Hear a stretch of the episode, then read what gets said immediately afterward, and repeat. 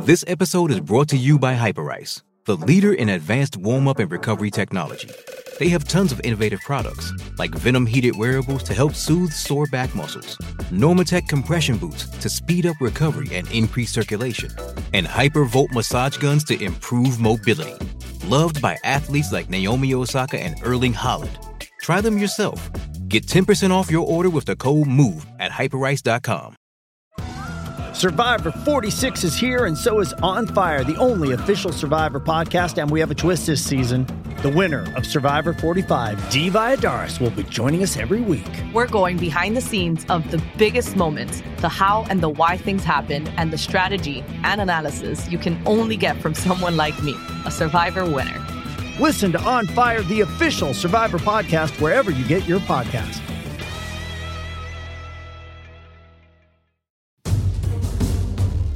Hello, everyone. Welcome to the Orange and Brown Talk podcast. My name is Ellis Williams, recording from the secret spot on a Tuesday.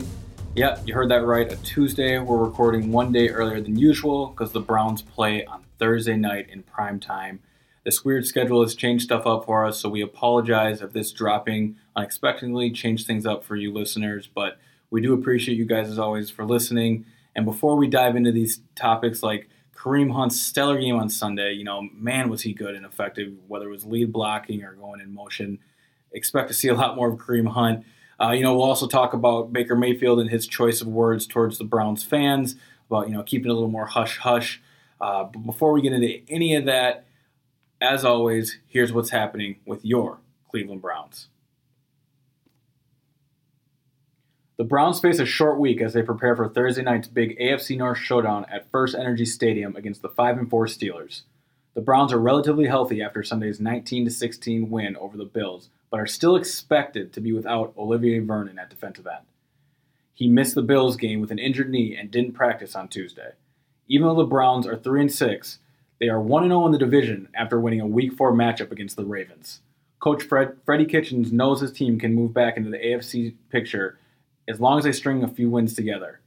He said on Tuesday, quote, we have some work cut out for us. Could Sunday's home win over Buffalo be the start of something new for the Browns? They sure hope so, and Kitchens says he'll keep using running backs Nick Chubb and Kareem Hunt to create problems for opposing defenses. Hunt returned from an eight game league suspension to play against the Bills and contributed catching the football, running, and blocking. Chubb finished with 20 carries for 116 yards and many of those came through holes that Hunt opened. Hunt ended the day with four carries for 30 yards and also caught seven passes for 44 yards. Kitchens says one reason it's working so well with those two is that both Chubb and Hunt are unselfish, saying, quote, all they want to do is win football games, and I like guys like that. The Steelers are surging with four straight wins and have moved two games behind the 7 2 Ravens in the AFC North. Kitchens says he's been impressed with how Pittsburgh has found ways to win games even after losing Ben Roethlisberger to a season-ending elbow injury in Week 2. The Steelers have supported first-year starter Mason Rudolph with a strong defense and run game, which helped him beat the Rams on Sunday 17 to 12. Kitchens says he's not impressed the Steelers have won four in a row, saying, quote, in those four straight, they have taken the ball away 14 times and only given it away once. That is a recipe for success. The Steelers expect they will have James Conner back in the lineup on Thursday night. The running back missed the last two games with a shoulder injury, but practiced Tuesday and says he should be good to go. Pittsburgh certainly will be glad to have him back. In Sunday's win over the Rams, running backs Jaylen Samuels and Trey Edmunds combined to average 1.6 yards per carry. The week before, against the Colts, they averaged 3.6 yards per carry. Conner has carried 97 times this season for 380 yards for an average of 3.9. But fans will remember last year versus the Browns when Conner, in the season opener, had 135 yards rushing and scored twice while adding 57 receiving yards. But Conner wasn't done. In week 8, he rushed for 146 yards and added 66 receiving yards. Clearly, he knows how to carve up the Browns, and that'll be a key. Should Browns fans be quiet during Thursday night's game? That's what quarterback Baker Mayfield would like to see during key moments when the Browns offense has the ball. Mayfield says that there were times against the Bills when the excitement of the crowd was so loud that it interfered with players hearing each other and the snap count. So Mayfield is simply asking that Thursday night's crowd think about the right times to ramp it up and when to dial it back, saying, quote, it has to be an advantage for us. And then when they get the ball, it has to be really loud. That's just football. That is what's happening with your Cleveland Browns. Now, let's dive into these topics a little further. To help me with that, I'm joined by beat writer Dan Labbe and insider Mary Kay Cabot. My friends, how are you two doing? Uh, doing well. Cold, but uh, doing all right. I hear you. Yeah, great to be here. Uh, such a short week, but an exciting week at that. Yep, we're scrambling, you know, trying to figure it out as as everyone is on a short week like this. Uh, so let's jump right into it. Uh, the Browns win 19-16 against the Buffalo Bills on Sunday. A must-win game in every sense, um, but definitely a momentum builder in the same sense. So with that, I want to ask you guys first, simply, can Sunday's win be the start of something new, something big for the Browns here? I, don't know if it's, you know, I guess maybe in the end, if they make a run, we'll look back and say that was the game that started it. But I think Thursday night's the game that is ultimately going to determine where this season goes. Uh, just look at it like you scored 19 points against the Bills. You needed them to miss a field goal at the end for it to not go into overtime. A win's a win. You, you take them how you can get them in this league. But I, you know, I'm not looking at, at Sunday's win as some, you know, watershed moment for this football team. I came away and this happens in the NFL sometimes. You come away from a win feeling like, yeah, it felt a lot like a loss, and it felt a lot like you know us seeing a lot of the same issues we've been seeing all season. But look, they needed a win. It was a must win, and, and they found a way to win. So you know, sometimes you just have to take them out and get them. You know, it did feel like a little bit of a turning point to me in that. Well, first of all, they beat a six and two football team, which they hadn't even been beating two and six football teams uh, in in recent weeks. So they beat a six-two football team. They finally won at home. Yeah. Uh, they got a, they got a little bit of momentum on their side, and the biggest thing I think about that was that Kareem Hunt came back to the football field, and that feels like something tangible that you can kind of wrap your brain around and say, here's why things can be different going forward. So they really needed it, and, and I do think that it could catapult them to something. I don't know what that something's going to be again, it all depends on what happens Thursday night, but I, I do think there was a little something extra to that victory. Yeah, Mary Kay, I'm glad you brought that up because uh, you put it perfectly. That is a tangible thing, something we can see on the field that is different with this Browns offense, and offense that's been sputtering, trying to figure itself out. Not that it's, you know, the team's points per game shot up with the addition of Kareem Hunt, but they definitely looked more efficient, more effective. Red zone continues to be an issue, and we'll get into that. What I want to ask about Sunday is Dan, you touched on a little bit. That was it was just an ugly win, right? And that's really all it was. Yeah. And it's kind of been on par with the season. They just ended up on the right side of it. Yeah, they won ugly, and you know if they win on Thursday night, it'll probably be an ugly win. I think for either team on Thursday night, it's going to end up being ugly. So, you know, in the NFL, you work all week to try and win football games. It's a pass-fail league, and the Browns passed, and they haven't been doing that very often. They needed that win to kind of keep this one-zero mantra and, and trying to make a playoff run alive. And if they lose that game, then we're fully pretty much in draft mode. Yeah. Uh, so, you know, they, they did what they needed to do. And, you know, I'm glad they won that game on a drive at the end. I'm, I'm glad yeah. it wasn't, you know, I don't know, some weird, wonky interception return or something like that. They, they had to take the football, drive down the field, and make some plays to win the game. And, and I'm glad that at the very least, that's how it happened. So that's another kind of tangible thing that I look at. You got Kareem Hunt and then also you had to go win a football game. It wasn't just handed to you. So uh, certainly a credit to them for that. And as Dan mentioned, you know, there was part of this victory that felt almost like a loss in some ways or, or an ugly victory. And, you know, when you look at it, Baker Mayfield had at least two passes that were dropped interceptions by the Bills. Yep. Uh, I didn't think that Josh Allen's skill position players helped him out very much at all. It looked to me like they just didn't come up with the contested catches. They dropped some passes. Uh, two missed field goals, including yeah. one that was almost a chip shot, one yard longer than an extra point. Uh, they needed Chris Hubbard to false start. in order to get the field goal there. That was something. That put them up nine and seven at the half. So yep. you know, I was kidding around with him after the after the game, saying, you know, you deserved a game ball for that. He was laughing about that, and uh, you know, to this to this day, you, you really have to wonder what would have happened. Right. You know, if they didn't get that again. like we will get into it more, but you know, goal line, red zone, Yep. that's a joke. Yep. I mean, that's an, a joke and no excuse. There's no excuse with the talent available on this football team to not be able to score in all those chances at the goal line. Yeah, I couldn't agree more. And very quickly, Dan, you alluded to it. The game-winning touchdown drive catch made by Rashard Higgins, uh, seven-yard catch. His only grab of the game, but it felt like it put him back on the map at least for a moment. I want to ask uh, you two: Do we think we see more Rashard now, or is this situation just becoming impossible to predict, and we'll find out on Thursday? I think you have to. I don't think there's any choice but to put Rashard Higgins on the field, especially with what just happened with Antonio Callaway. And, and I know that's only supposed to be a one game thing, but certainly there's no reason to believe you can rely on Antonio Callaway at this point. Rashard Higgins just made a play for you. So to me, he's got to be out there. You've got to find a role for him, whatever that is. He needs to be on the football field because he just won a football game for you. And, I think you, you need to reward that a little bit. Obviously, it's a little game plan dependent. Uh, but against this defense, Baker Mayfield's going to need a safety valve. And, you know, Rashard Higgins could be that guy. I, I trust him more than Antonio Callaway right now or any of these other receivers that, that are sort of on that bubble. Uh, so, so I think he should be the one that's out there, and I, I think he will be. Well, it's been third receiver woes this season, Yeah. right? They've either been out with a knee injury in the case of Rashard Higgins, or they have been suspended in the case of Antonio Callaway, or they've gotten themselves into the doghouse for one reason or another. So there's been a total lack of consistency at the three spot, Yep. and that's vitally important because they were going to play uh, a lot of that 11 personnel this season, and they just really haven't had the consistent third wideout to do it. Now, Rashard Higgins, again, he came up big, made a play. He's Baker Mayfield's go to guy.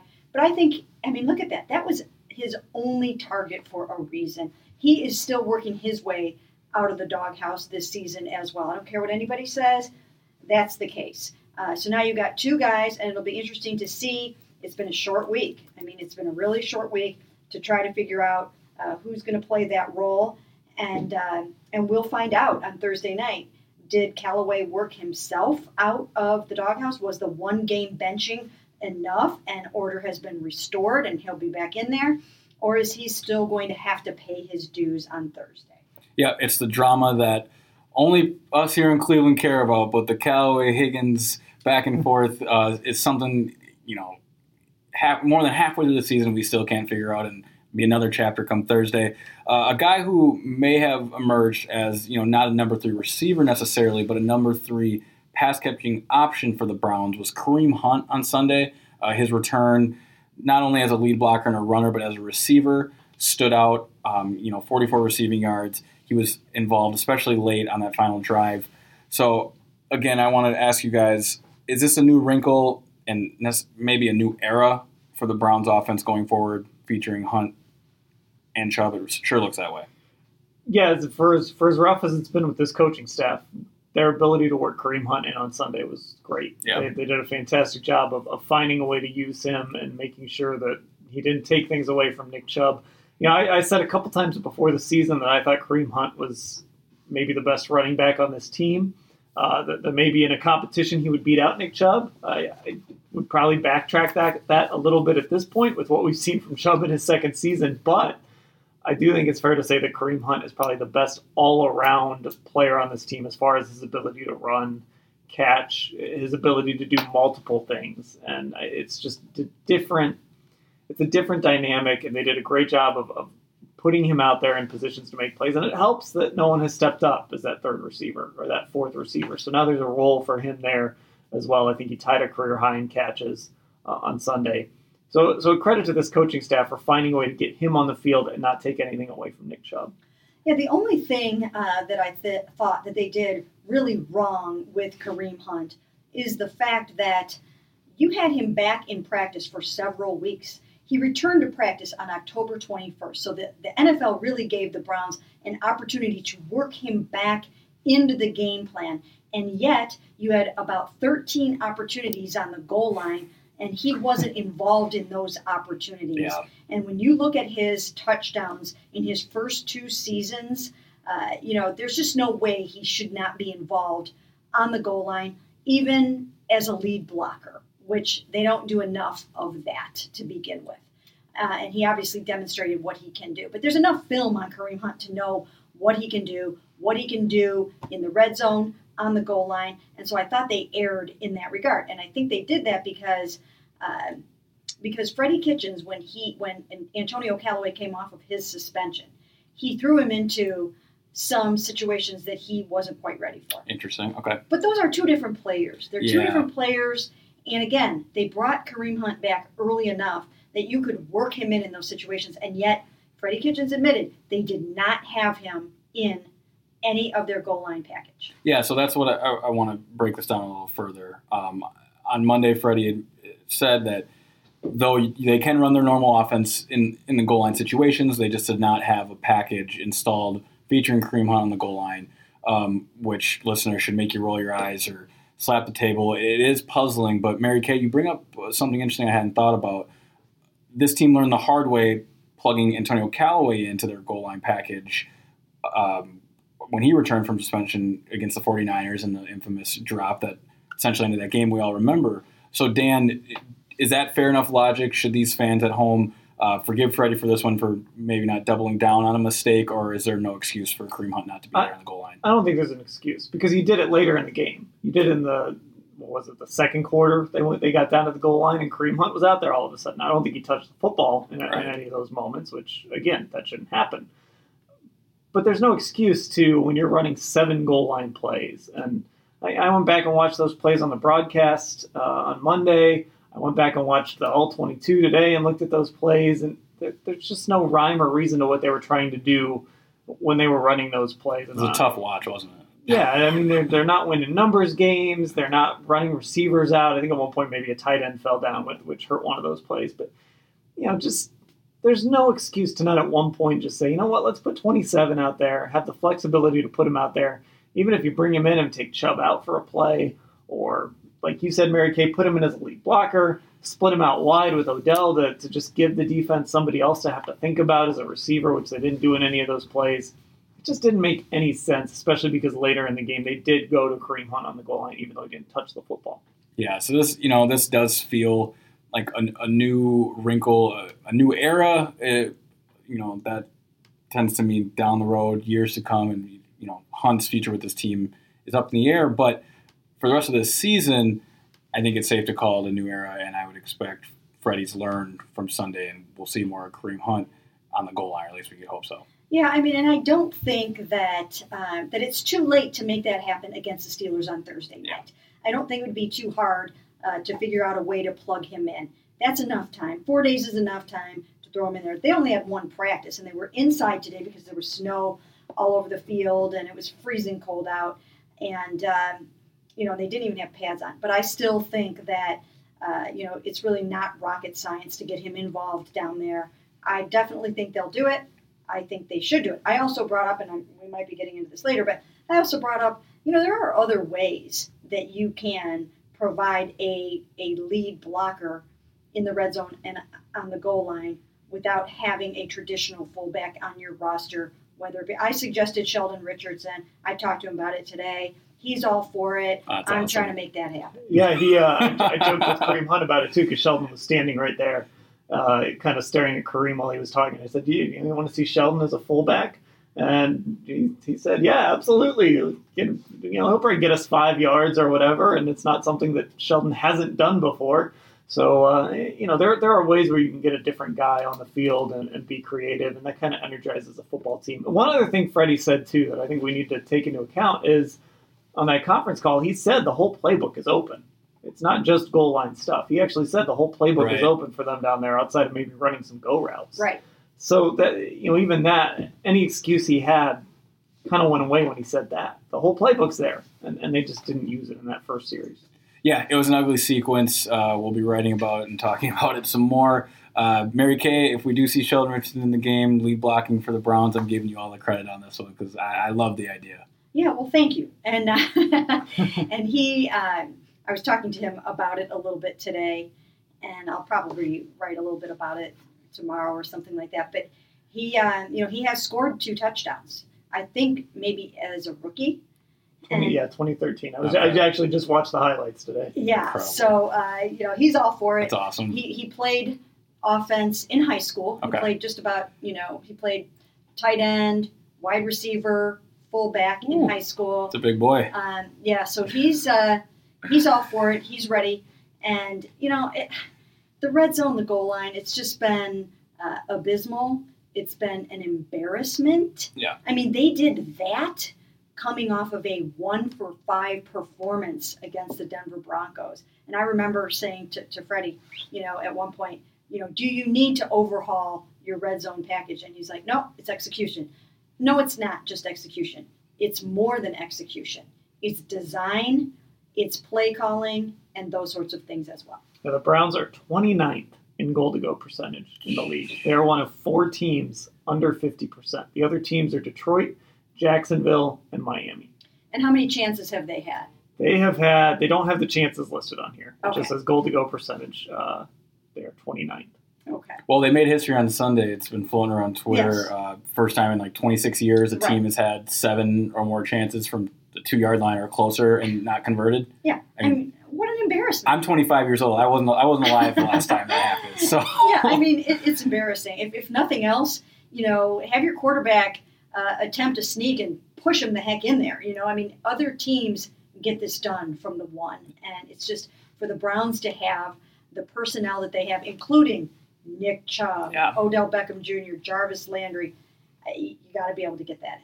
yeah, you know, speaking of Odell Beckham, they still couldn't get him in the end zone though. They tried their butt off to do it. Uh, he had three red zone targets on that sequence we keep talking about alone, but OBJ says he feels like he's starting to foul off some fastballs. Speaking between the chemistry of him and Baker Mayfield, again, we talk about this each week, but it's worth mentioning that it feels like they are getting a little closer. They opened up the game with a deep shot to him.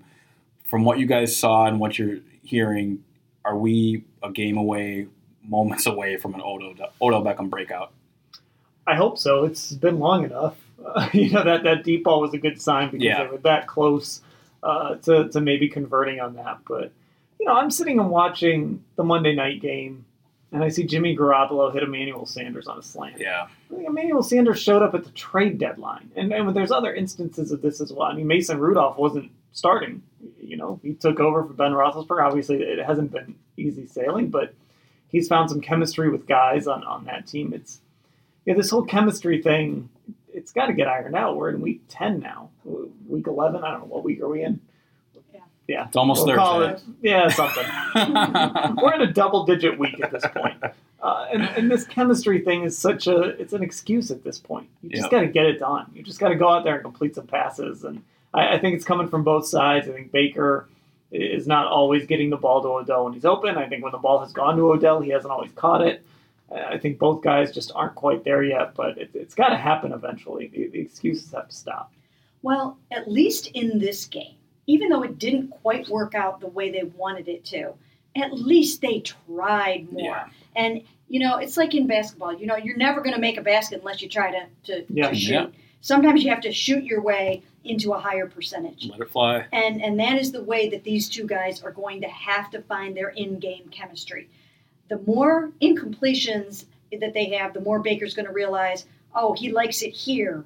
Uh, you know, when he's on a sideline route, Yeah. or you know, for for a back shoulder throw, I need to put it here, or he needs, you know, just those nuances that happen between uh, two players. And I think that one of the things that has been a factor, and I do think that Odell basically admitted this a couple weeks ago, is he spent so much time with Eli Manning that sometimes it is harder to teach an old dog new tricks with a new guy. I mean, if Yeah. you know what I mean, it's uh, it shouldn't be that hard, and I don't think that should be as much of a factor as it has been.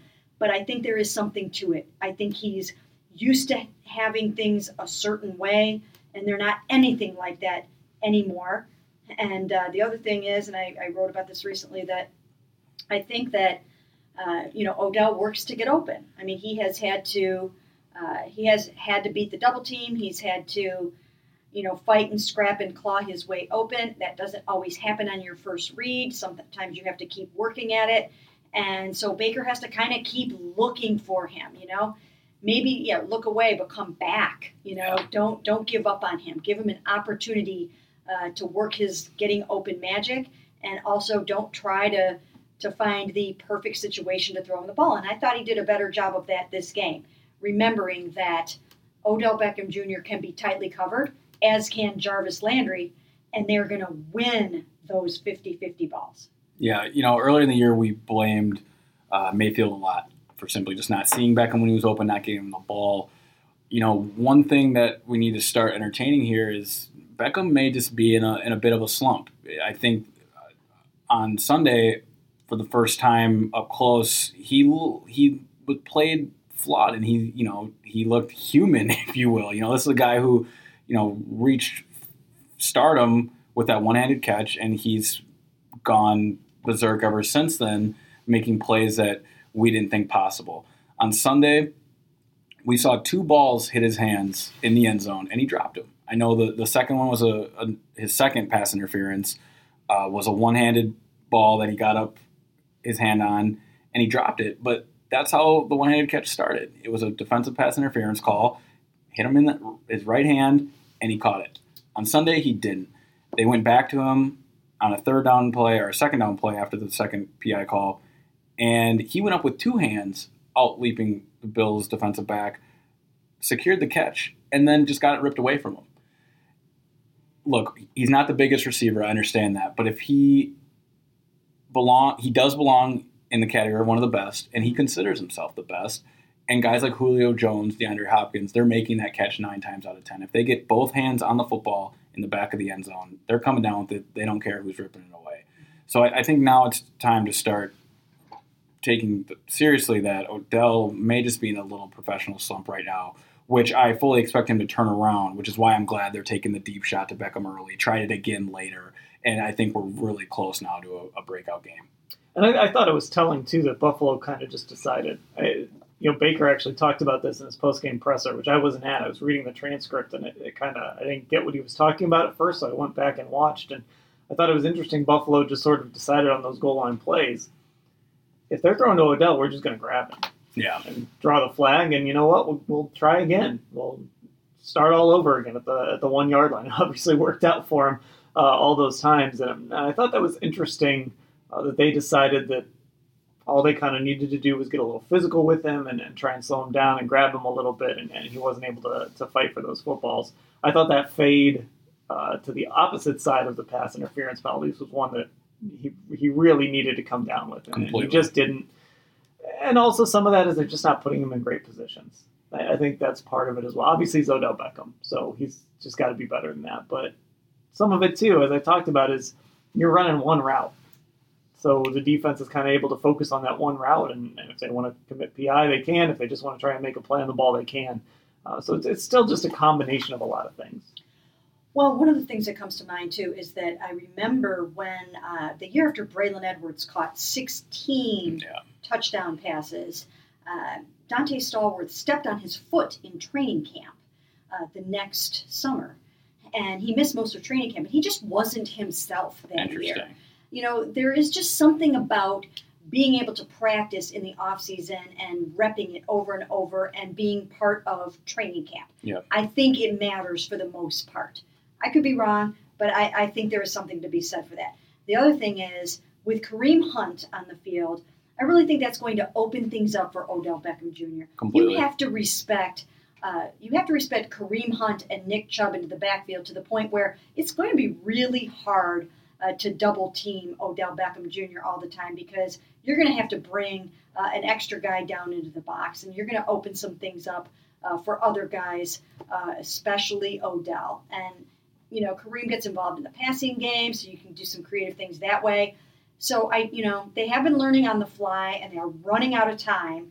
Uh, but I, I still do think that, you know, you'll see it get better as the weeks go by. Yeah, I also suspect that the emergent of Hunt will open Odell up. Just as the arrival of Odell has really given Jarvis Landry one-on-one coverage all season, he once again took advantage of that on Sunday.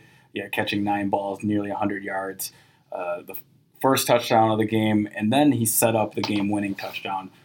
Really nice game from Jarvis Landry, but had the Browns lost, we would have been talking a little differently, considering his unsportsmanlike conduct penalty after the touchdown, taunting, whatever it was um, when he got in the face of the Bills cornerback. Uh, and he was unapologetic about it after the game, saying that he'd do the same thing again.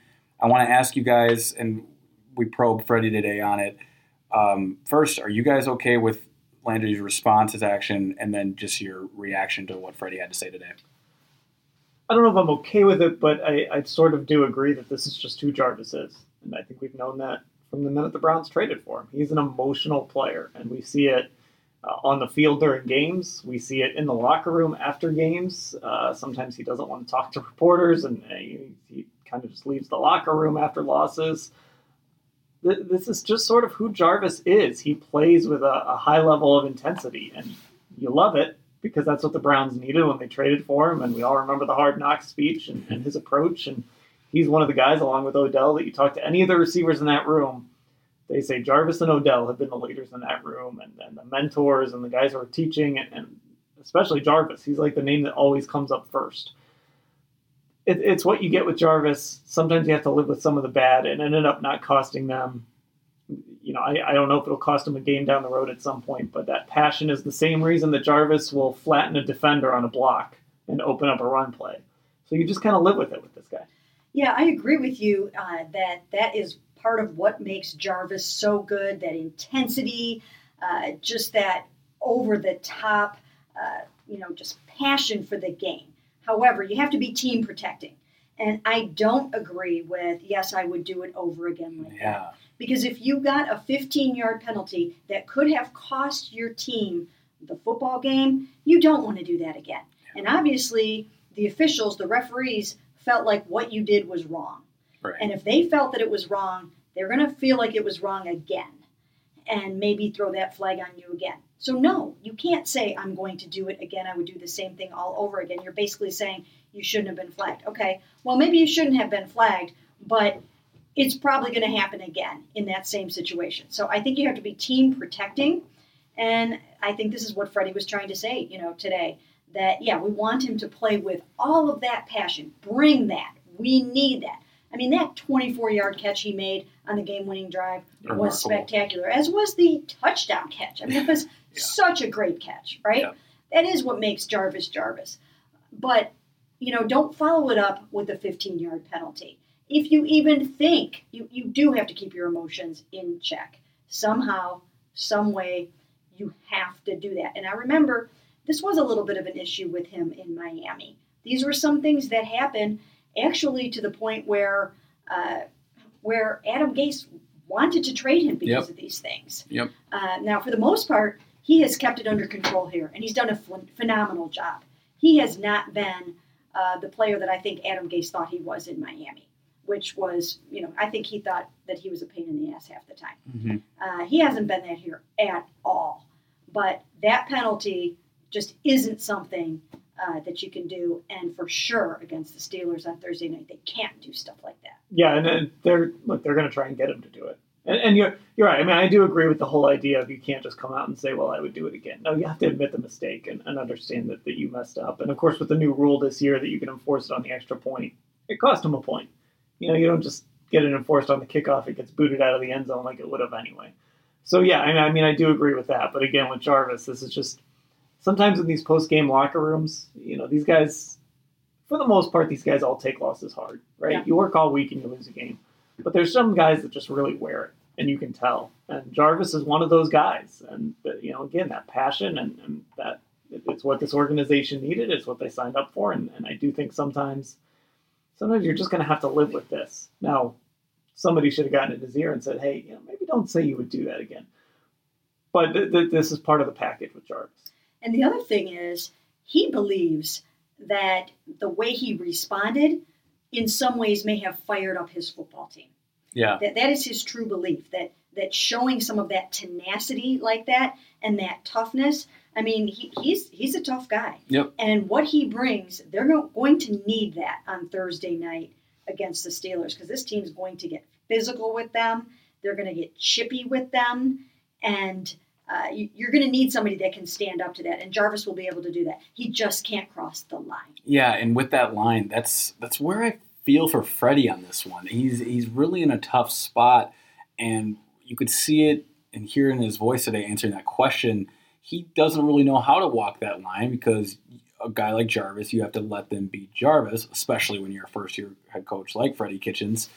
But somewhere in your mind, you probably think, all right, well, Bill Belichick isn't wouldn't allow his players to do something like this. Now, not everyone can be Bill Belichick, but we can even say, you know, Mike Tomlin. I know he was just dealing with the likes of Antonio Brown and whatnot, but when something happens in his locker room or affects him on the field, more importantly, he takes care of it. He addresses it. That team isn't going to let penalties beat them. So I just I felt for Freddie today. It seemed like a, a tough line to walk, and not only that, with the yardage, Jarvis is flirting with an ejection if he were penalized again for something similar. And to get it that early, it's it's concerning. But Mary Kay, as you said, they're going to need that fire, but they need to stay smart against Pittsburgh because this is a team that really doesn't make mistakes, and instead capitalizes on yours. As the Steelers, I think, have generated like 14 turnovers in their four straight wins um, and only turned the ball over once. So they've they've got to be perfect. Yeah, the other thing to think about in all of this is remember when at the beginning of the season when Myles was starting to get some penalties for being a little overly aggressive and things like that. And then he vowed that he wasn't going to let that happen again. You don't want to take someone's passion or aggression away. You want them to be what they are and that the player that they can be. And you know, you just don't want to back them off too much. So I do Right. think it's very, very difficult. Yep. And that's where coaching, like you said, that's where coaching is going to come in. I mean, Freddie has not ever been a head coach in a game of this magnitude before. It's a great point. Mike Tomlin, on the other hand, has been in many, many, many football games like this before, right? And I mean, he knows what to expect. I mean, I can just see that face on the sidelines, those eyes. uh, you know, he, he's going to, uh, he, you know, he's going to be all over it, and, and Freddie's going to have to be on point on Thursday night. Yeah, Mike Tomlin in that prime time game, he knows how to get ready for a Thursday. I can see that face. You're trying to decide if he wants to challenge that two yard Yeah. spot or not, but yeah, he's, he's a coach that knows how to get his team ready for uh, for big games like this. Yeah, and it'll be a big game Thursday. Uh, expect a loud and large crowd at First Energy Stadium, which this had a similar feel on Sunday.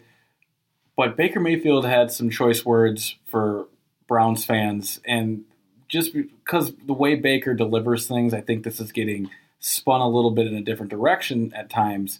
But overall, what Baker had to say was, look, it was pretty loud at times when we had the ball on offense and needed it to be quiet, and it just wasn't. So Baker in the post game said that it was odd that it was like that, and he later clarified simply that you know when they have the ball, things need to be quiet, and when the other team has the ball, then they can ramp things up.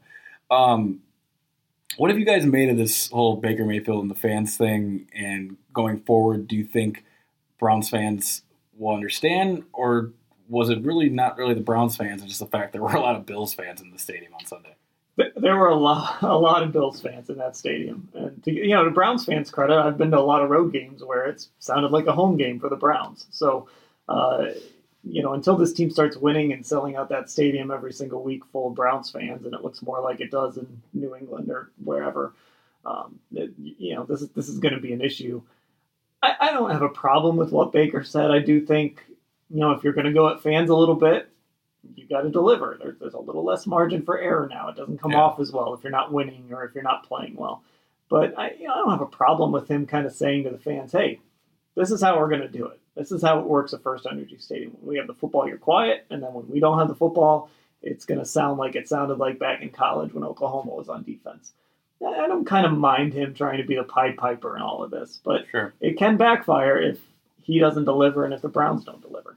One of the things that came to my mind about this too was that, you know, we've heard Baker say before that, uh, you know, he likes to play angry and he likes to mix it up a little bit. But hey, it's a short week. There's no time uh, to get mad at anybody. Uh, there's no time, you know, for, for somebody to doubt him and tell him that he can't. But if he throws something like that out there uh, to the fans, you know, he might get a little heat back, and that might help him get his game face on. Yeah. Baker Mayfield loves to get his game face on no matter how he can, and he knows that he needs to get up for this game in a huge way. Yeah, that, that there's no other way to put it because, as we've been saying, the Browns lose this game, what happened on Sunday doesn't really matter. And it's kind of almost the, the irony of this win, this much needed win, this this first win at home that not only is it a short week for the Browns, but fans don't have all that long to celebrate this victory because if they turn around and lose on Thursday, what happened on Sunday doesn't matter. And as Dan said to open the show, we're talking draft. So two wins here, Sunday, Thursday, will make this Buffalo Bills win feel much better for the fans. I'm confident of that.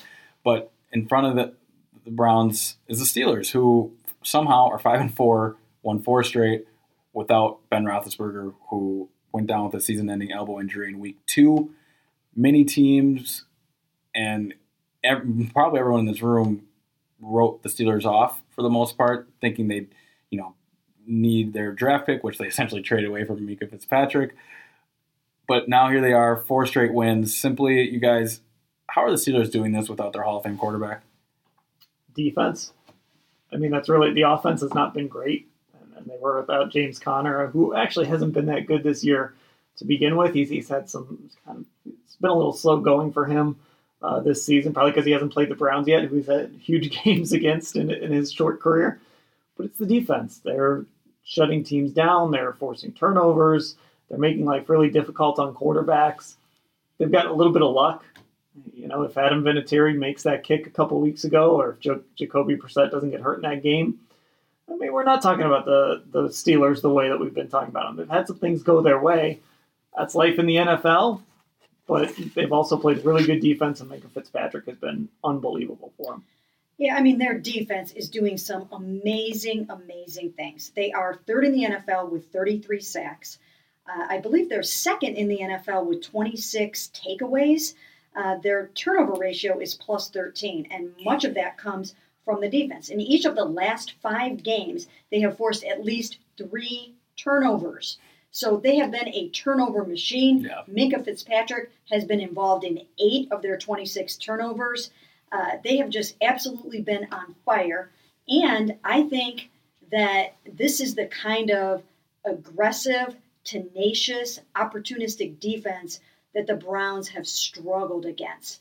They're so physical, they're so aggressive, they're going to come after that offensive line. They're going to beat up on the receivers as much as they possibly can, and they're taking that ball away.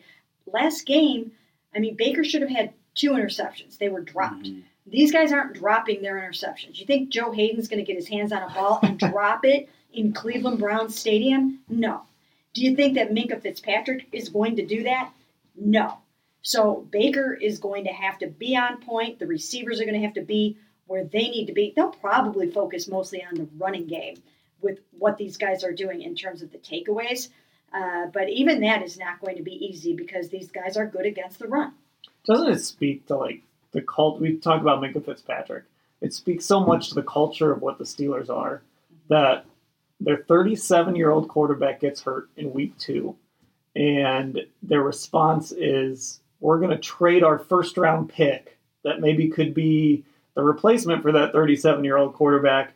To bring in Minkah Fitzpatrick because he fits what we want. He's a typical Pittsburgh Steeler. You know, unless you're drafting one of these top quarterbacks, you're probably not getting a player better than Minkah Fitzpatrick with that draft pick. It just speaks so much to, you know, when that happened, instead of just saying, okay, you know what, we're done for the year, mm-hmm. we're, we're going to mail it in, we're going to see if we can get Big Ben's replacement. They decided they were going to go and use that first round pick to get Minkah Fitzpatrick and win with defense. I think it just speaks to how they do things in Pittsburgh and, and the culture that they have there. It, it really does. And you know what? When I see what these guys are doing on defense this season, it's the kind of stuff I expected the Browns defense to be doing. Right. But the Browns are not creating turnovers this year. And that is so incredibly disappointing. I watched the Monday night game as much as I possibly could uh, this week.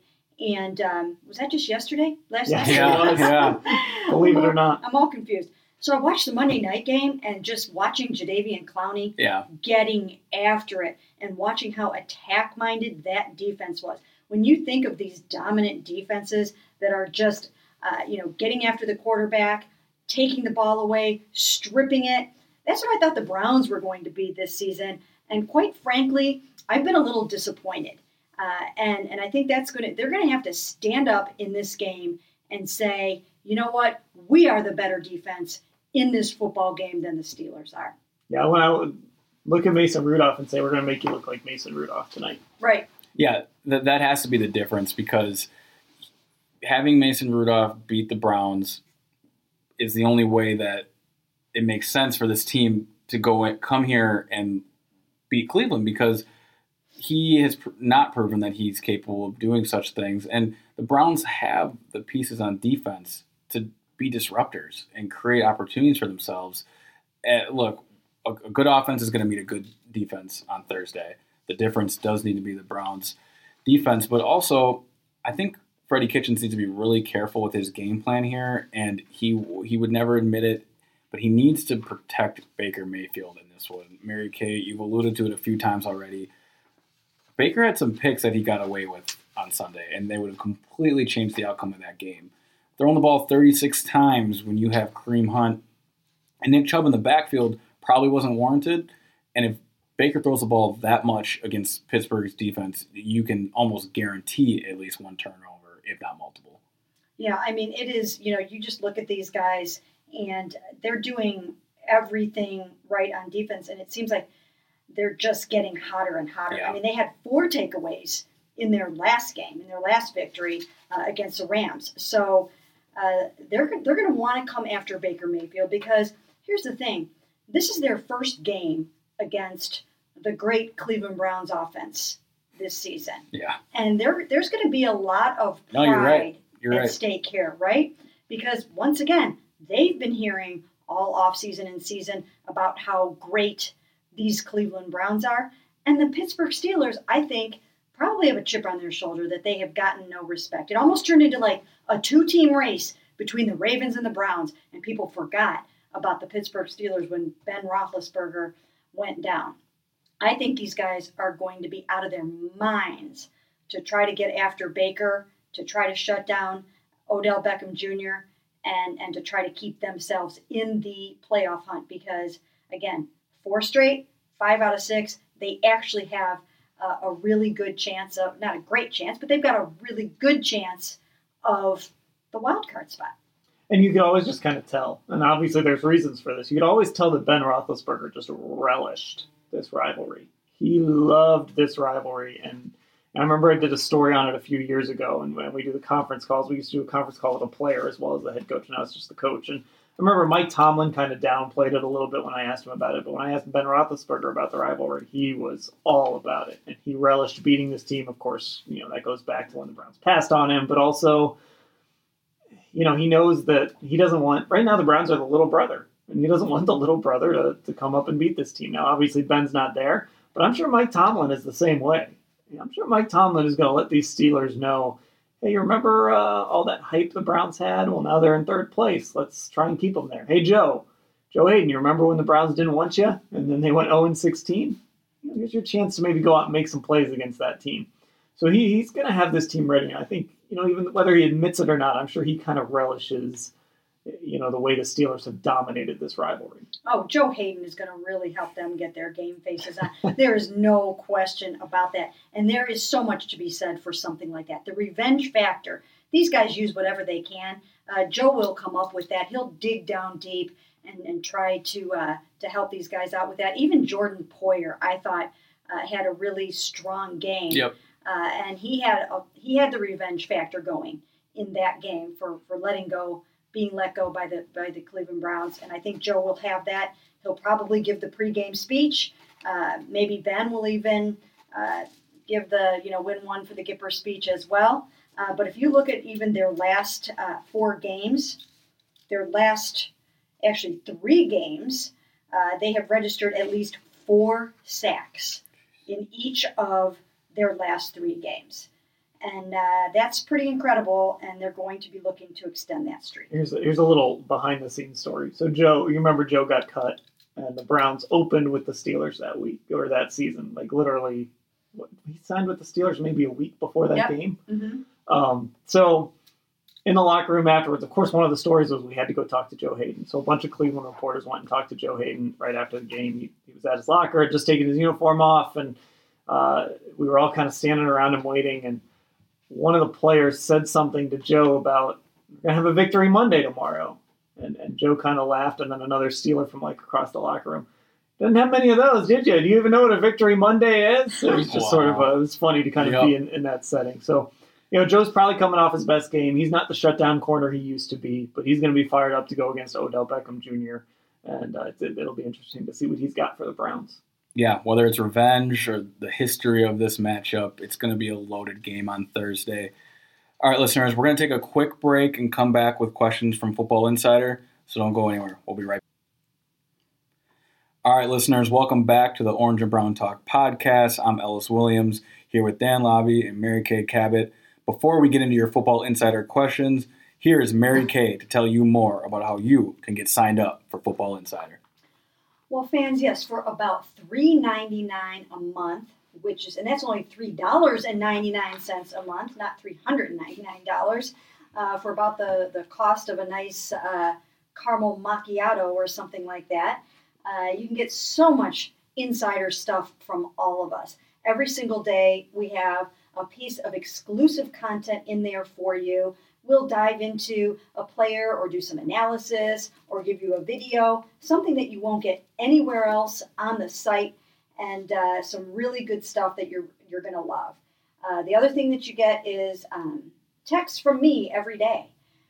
The, these texts are about uh, you know just thoughts on news of the day, uh, maybe something that happened out at practice, uh, an injury, whether a guy is going to play or not, um, but mostly just instant analysis on the big topics of the day, something that you can take to the water cooler and uh, tell your coworkers about or your friends. So please click on the blue banner right at the top of cleveland.com slash browns. Again, uh, we'd love to have you, and you can have a two-week free trial, and we think you're going to love it. Yep, thank you, Mary Kay, and she's right. You know, you get the insider, you get texts from her, and it is your way to get questions onto this podcast for us to answer. So let's dive right into those.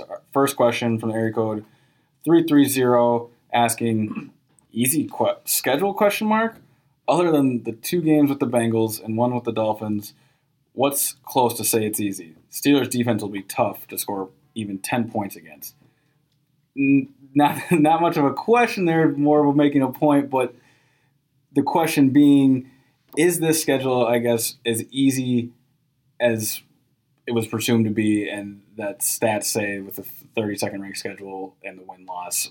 What should Browns fans expect down the, the stretch of the schedule here? Well, I think it's all relative, right? The schedule is easier because you're not playing the Patriots or the 49ers or, you know, some of these other teams. That Yeah. really, I mean, it was a really difficult first half of the schedule. And Mary Kay, you put up a post on this, I know, about kind of looking ahead to the second half. Um, you know, it's it's all relative. At the same time, I have been thinking a little bit about this. I think sometimes we still talk about the Browns, and part of it is the talent level. We still talk about the Browns like they're a 10 and 16. And right now, they aren't a 10 and 16. They're a Mhm. 3 and 16 that but just beat Buffalo by scoring 19 points in a really ugly game.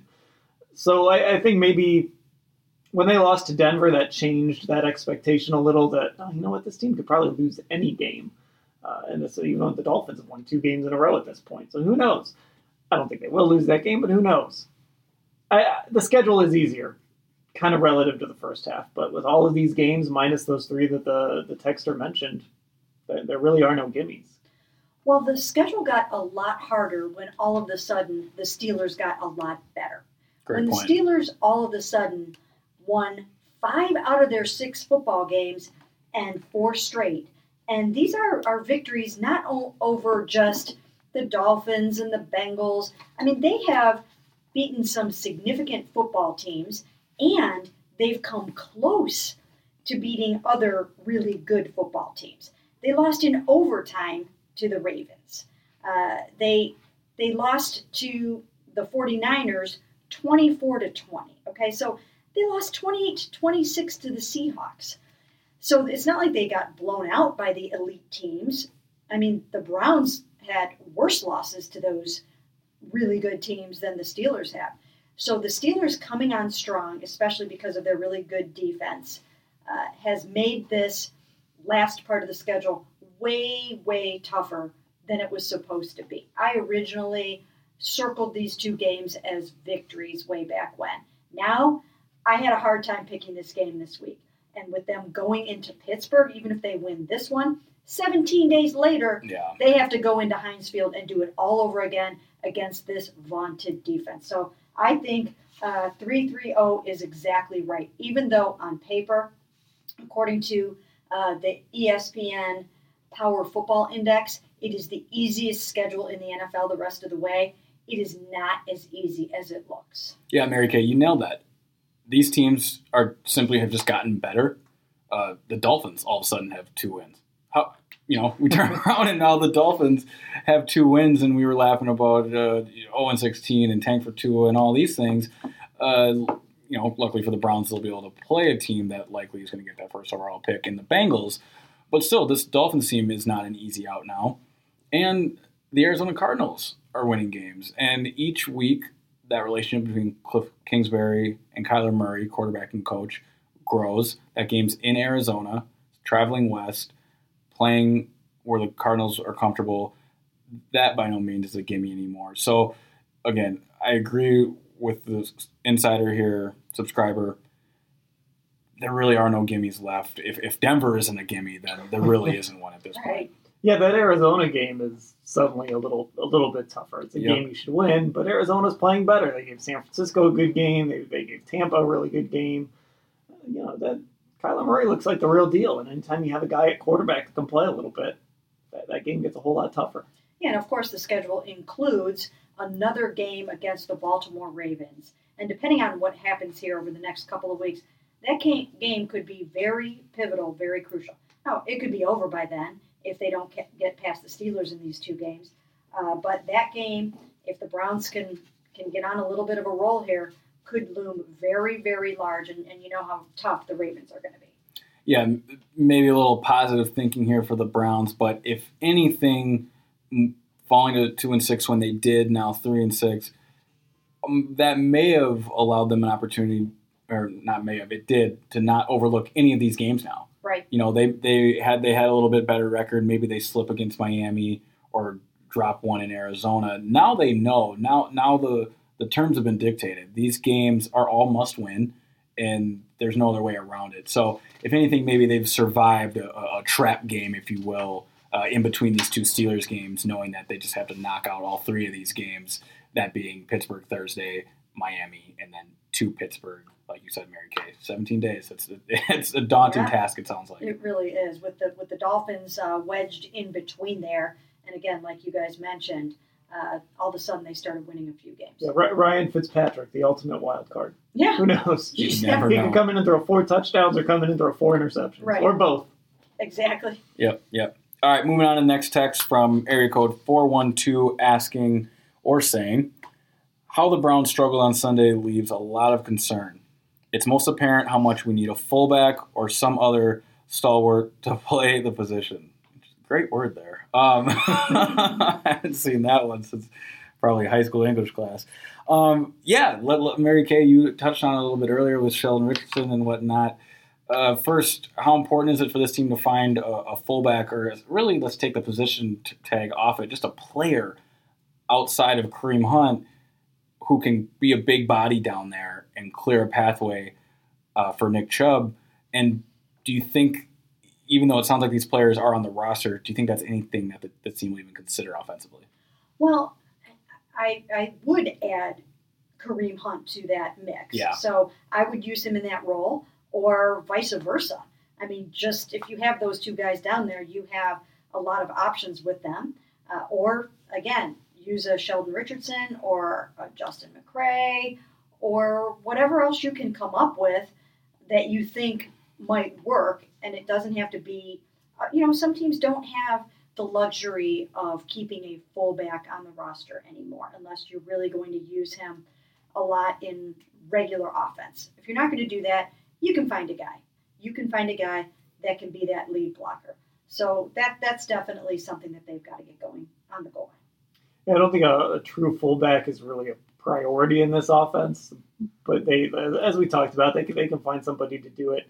I think they were sort of hoping in the preseason and, and training camp that one of these tight ends would step up and, and maybe be sort of an H back for them. Uh, sort of your 53 man roster construction was getting mapped out, but it just didn't happen.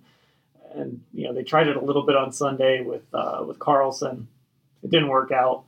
So you know they'll, they'll have to come up with something, but Kareem Hunt maybe could could fill that void. There, there's somebody on this roster that for a player or two you could toss out there and, and use a little trickery with. Yeah, it sounds like the, the obvious answer is Kareem Hunt, and he's it's obvious because it's the right answer. Dan, you mentioned it earlier. He possibly may possibly be the most talented, versatile player on this football team. However, you want to shake it, and if you turn on, as Mary Kay said, any old Kansas City Chief highlights, Kareem Hunt lived in the end zone and got in the end zone relatively easily with Andy Reid calling plays. Uh, you know, football isn't this easy, but in times it probably should be. All Freddie Kitchens needs to do is turn on some of those Andy Reid plays and maybe just hit copy paste and plug them in Thursday, and this fullback thing would be solved. You know who we haven't talked about at fullback? Nick Chubb. Yeah. Right. Yep. You know, I you don't want to take carries away from Nick Chubb, Right. but if you put him at fullback for a play or two and let him lead the way, or give him you know short handoff, Right.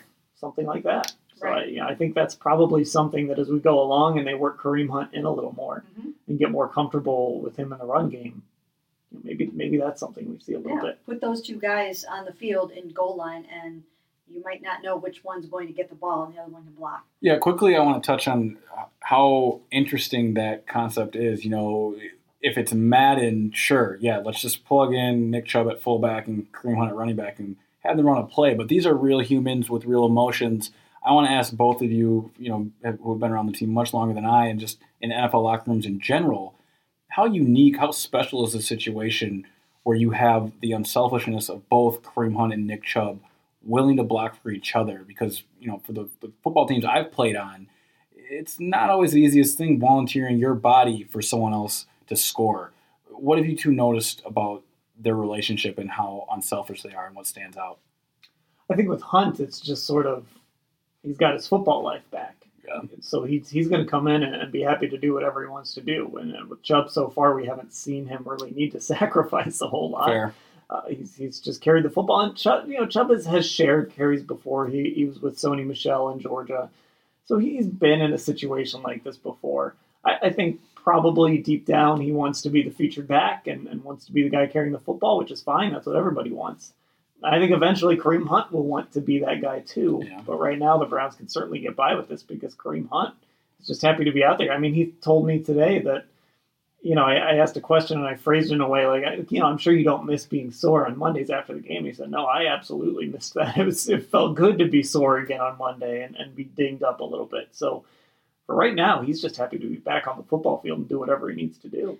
Yeah, they're they're two really uh, interesting guys. Now, Kareem Hunt, I know that uh, he's working to rehabilitate his image again from what happened. But in terms of being a teammate and a friend, I, I watched those two guys start to get really close, starting way back in OTAs. You could Okay. just tell uh, that they were becoming good friends, and they were just always together.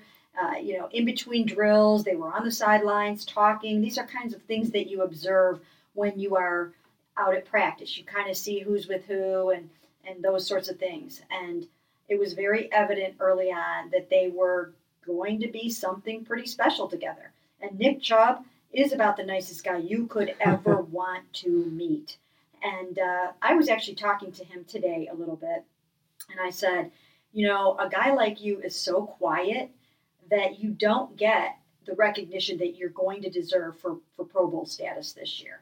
And I said, you know, I, I really hope that you get, you know, what you deserve in that regard because, I mean, who amongst us have has seen a running back run like Yeah, this with yeah. this with this much tenacity? Obviously, the Cleveland Browns have a wonderful tradition and history of great running backs, and you can put Nick Chubb right up there with the best. He's one of the best I have ever seen. Yeah, and that's saying a lot coming from you, of course, with your resume. And just as a lifelong fan of the game, he lo- he's a vintage running back. Mhm. He's your vintage 25 carry, can get it done any which way. Uh, he's out there not wearing gloves sometimes. He's just a, a beast with the rock. And uh, being from Minnesota, you, you think of a guy like Adrian Peterson, the last guy to really carry carry an offense. You know, this this offense is much more loaded with Odell Beckham and Baker Mayfield and Jarvis Landry. But you get that throwback feel with Nick Chubb. I'm just curious, how does a guy like him, who's quiet like that, respond to the Pro Bowl talk? And you know, he was kind of probed a little bit about the celebrations today.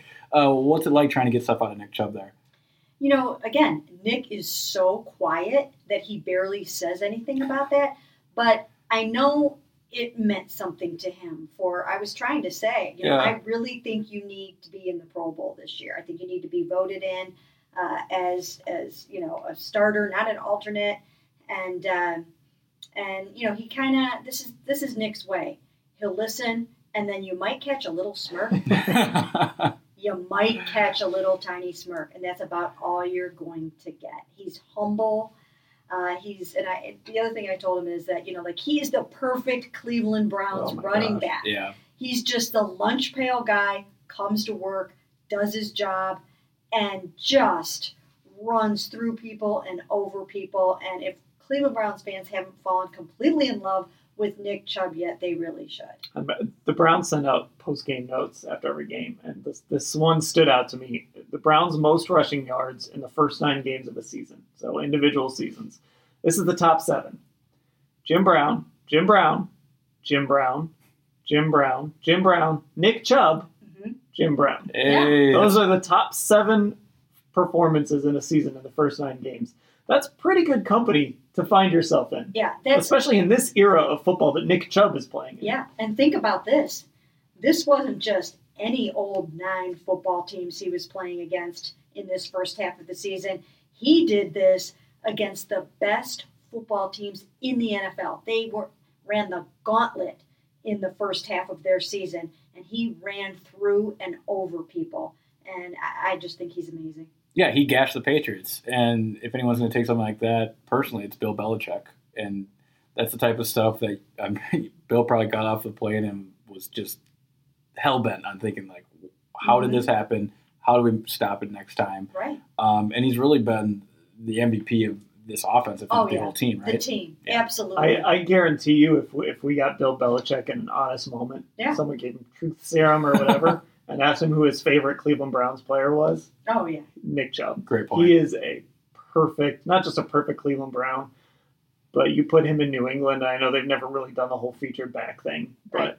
he is the perfect. I mean, Bill Belichick would. I'm sure he does love that guy. and Just would absolutely love having him on his team. I'm sure. I cannot imagine anyone else on this football team uh, being voted uh, MVP of this team this season. He he's got my vote already. Oh yeah, we, we could do the media, the PFWA Player of the Year vote Yeah. now. It's it's done. no question.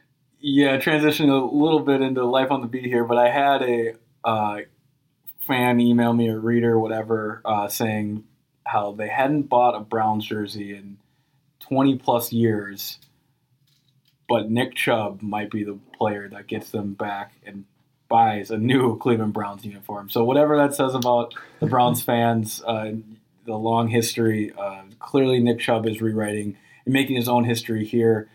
Um, all right, subscribers, listen, we ran long in this first half of our segment here, so we'll have more of your questions next time we record, but we're going to have to cut it there. Um, transitioning real quickly into life on the beat. Uh, playing the Buffalo Bills last week got some of us thinking about some some older stories and whatnot, and just what's it like be, being home now that, as we talked about earlier, that the Browns were on the road for so long, and and now Beat Writer Dan Labbe and entire Mary Kay Kevin aren't traveling as much. So, so Dan, wh- what do those memories bring back to you uh, when you think of the Bills and just how nice it is to be home? So I, I do have a Buffalo story. I do want to because of this life on the beat thing. I want to give a shout out to somebody from Denver uh, who sent me a direct message when I was looking for a hipster coffee shop. He sent me some recommendations. That's uh, Jay. He doesn't have his real name in his bio. It's Jay Dana Danabol, I think. Uh, so shout out to him for uh, for reaching out to me. We're always open to travel suggestions. here. There we go. Uh, in the uh, DMs or in the, uh, the, the five star reviews as well. If you I love it. leave some in there. Okay, but a Buffalo story. Whenever the Browns go to Buffalo, Mary Kay, at least in my experience, it's always been late in the season. Mhm, They yeah. never send us there in September. Right. They always send us there in December. I'm sure if we end up going there next year, it's going to be Mhm. like December 14th or something. Yep. So we went there. I think it was right after that huge snowstorm they had a few years ago that was just snow everywhere. We missed the snowstorm, Yep. but there was still just snowbanks piled up. And we went out there with uh, Nate Ulrich, who we always mention on this podcast. we he rented a car and we all drove out together on Saturday night, and then because it was it's a three hour drive, we drove home on Sunday night. Mhm. uh, you know, late at night. It was like probably 10, 11 o'clock, maybe later than that. Mhm. And the mistake we made is we didn't put gas in the car Oh, in Buffalo. Yeah. So we're driving down 90 through New York on the thruway. Mhm. It's getting lower and lower, and then we're in the middle of Pennsylvania, Yeah. and it's getting lower and lower. And there were, you know, we're Google mapping gas stations. Mhm. We're thinking, okay, we're going to get stranded on the side of the road. It's freezing cold outside. We're all trying, you know, we're, we're trying to get work done. th- Those of us that weren't driving. And I promise Nate was not sitting there driving and working. Um, and, and just out of the corner of my eye, Mhm. right as we were getting real desperate, I saw these lights just off the highway because every other gas station was in some small town like miles off the highway Wow. and who knew what we would have been getting into there Yeah. and we just made it to this gas station that was closed but the pumps were open we filled up the car and somehow made it home but it got a little dicey with the weather with the gas situation yes. I, it was close to us not making it home from that trip Yeah, I actually, if I combed my memory, have a lot of uh, Buffalo winter freezing stories uh, that I that I could tell like that. But yeah, it always seems like there's some kind of blizzard going on, and you're just trying to white knuckle it and get home. and geez, that is that is life on the beat. Traveling to places like Buffalo. I'm, I'm glad you guys have been safe. no, you're here with me now. the drive the driving trips are almost harder than the, the flying Yeah. trips, which is weird, but it's just that that added element of someone has to like drive home and you never know what conditions you're going to be dealing with. We've got a Cincinnati trip at the end of December this year, so who knows? I- Buckle up. Ellis, I think you're going to get Yep. to experience that one. Buckle up. I will say though, uh, and then and you can ask other beat writers about this that I could be a professional talker. Like if you need to stay awake on the way home from Cincinnati or anywhere else, uh, you know, I can talk you home. So you know, you can ask some of the guys on the, on the beat about that. Um, so yeah, we've had a lot of fun trips driving late at night. I'm looking forward to that. Sounds like I'll find out in a few weeks when uh, at the end. Well, at the end of the year, really, when the Browns head to Cincinnati. Um, and I love stories like that, and it, it shows your guys' history on this beat and whatnot. Um, one thing I want to share quickly with this being really entering my second month on this beat compared to the, the years that you guys have. Um, you know, being a fan of this league, um, it was exciting when Thursday night football became a thing. Like, oh, hey, more primetime football for the fans to consume. Uh, very quickly on coming onto this beat and this week now, I realized that Thursday night football is just a mistake. It's it's just not fair to these players. Right. Um, when the Browns released their media schedule, I, I saw it, and essentially they release a, a Monday injury report for practice, uh, but they don't they don't practice. So it's just a, a, a guess as if okay, hey, if we practice, this is who would have practiced and who didn't. Where I'm going with this is these players don't have the turnaround time possible to be healthy, to be entirely safe, uh, both mentally and physically, to perform at the level they're demanded to perform on Thursday nights. If we really think about this, um, the Browns played the early game Sunday. Pittsburgh actually played one of the later games, and then they're asked to turn around um, Monday traveling or you know wherever the teams are. I think both were at home, so they were fine there. But then, you know, then you got Tuesday and Wednesday before teams arrived at game day. What I'm saying is, as a fan, unless you see what this day to day schedule is like for these players, it's hard to understand how unfair these Thursday night games are. But look, this has been going on for nearly a decade now. I feel like this game isn't going anywhere. One thing I do want to ask quickly, Mary Kay, is when this Thursday night football thing all came to be, did you feel right away that it was going to be a mistake, or were the players? What, do you remember about that time um, when Thursday night football was announced and really kind of put a change in the NFL schedule for all you longtime beat writers? You know, I don't think any players ever liked it right from the start. There's no NFL football player uh, that is go- going to want to put their body through that again Yeah. four days later. And uh, it's so hard for us to even believe that, like, we're ready to head back down to the stadium and Yeah, just to ex- cover a game. Like, I haven't even recovered from writing, let alone having to play. I, I was talking to a player today, and he was uh, rubbing a bruise on, on his side. It was a really significant bruise, and he was in a lot of pain. And I was thinking, oh boy, you know, if you you know if you had a few more days Right. to recover from that, uh, you know, that would probably be very very helpful. And I think a lot of them feel that way. Yeah, and these games are so we see such sloppy performances all the time, and, you know, especially early in the year. But now we're at a point in the year where it's so late, guys are everybody in that locker room is banged up or, or hurt or something like that, and it is a tough, tough turnaround. The only saving grace is they're going to have the weekend. They get ten days now between games, Sure. so at least they have that. They get another little mini bye, uh, which is good. But this is certainly not a, a move by the NFL with player safety in mind. I think I think players fully understand that uh, it's, it's a really fast turnaround. The good news is, at least this is uh, a short trip for Pittsburgh. They get on the bus Yeah. tomorrow. They're going to drive here. Uh, I'm assuming they bus here, like the Browns bus out there.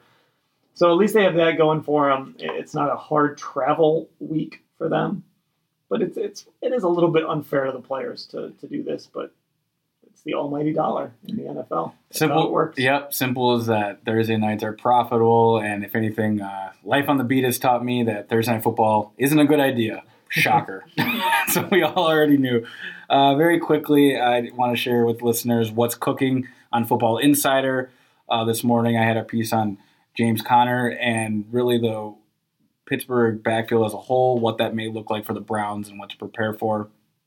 Later, I'll take a look at Mason Rudolph and what he's been able to do for the Steelers offense and how he's keeping them afloat. You know, he's not necessarily winning them games, but he isn't losing them either. And that's the quarterback's job win games. So, from what I got and our other writers, there's a lot cooking on Insider. So, as always, sign up. Those are our Easter eggs that, that we work on for you guys. Uh, before we get out of here, I want to predict this game. And, you know, we usually have the luxury of having a three, four days in between when we record the podcast and game day so we can kind of float and flirt with different possibilities of this game and more just give our feel.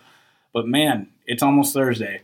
So we may have some scores ready for you guys. I'll start us off with predicting this one. I think it's going to be a, a tough game, a gritty game, but Cleveland comes out on top 17 16. Simply, I don't think Mason Rudolph is going to be able to make the plays down the stretch necessary to beat Cleveland at First Energy Stadium. It's just he hasn't been asked to do it, and I expect this defense to step up and play like the unit they showed signs of earlier in the year and make enough plays to hold on and win this one for the Browns. Dan, Mary Kay, what do you two have? I'm going to go the opposite way. I think it's going to be kind of an ugly game like we saw on Sunday, and I think this one is going to go against the Browns. I think the Steelers are going to come to Cleveland. I think that defense is going to be good enough to, to hold the Browns offense down just enough. Uh, 20 to 17. I, I think the Steelers win, but it's going to be close. It's going to be ugly, and it's going to be one of those NFL games that at the end we're going to say that really could have gone either way. But I'm going with the Steelers. I had a very hard time picking this game. Some games I don't have a hard time. I get a strong feeling about it early on in the week and I kind of stick with it. This one I went back and forth, didn't have too much time to really think about it too much, but the more I looked at those Steelers defensive numbers, the sacks, those, those 33 sacks, those 26 takeaways, it just seems like this is the kind of defense that the Browns offense has not matched up well against. Now they've gone turnover free for the last two games. Yeah. And they've kept those penalties down to five and four, respectively. If they can play a clean game like that, I think the Browns can win. But the Steelers will be out to make sure they don't. And therefore, I think it's going to be really tough. I went with the Browns for two reasons. Uh, my reasons are this is such a must win. Well, I don't like to use that until you're eliminated from Sure. contention, but it's almost a must win game for them. And I think the atmosphere is going to be so electric and so intense at that stadium, like a playoff atmosphere. And then the other thing is, I think Kareem Hunt is a game changer. He Yeah. is a game changer. In my mind, it's like adding a Saquon Barkley, uh, Zeke Elliott uh, to your roster, Yep. to your lineup. And I think he can help push them over the top. So I'm going Browns 24, Steelers 23. Well, either way we shake this, we're expecting a close game on Thursday night, and it should be a good one as it always is between these two teams.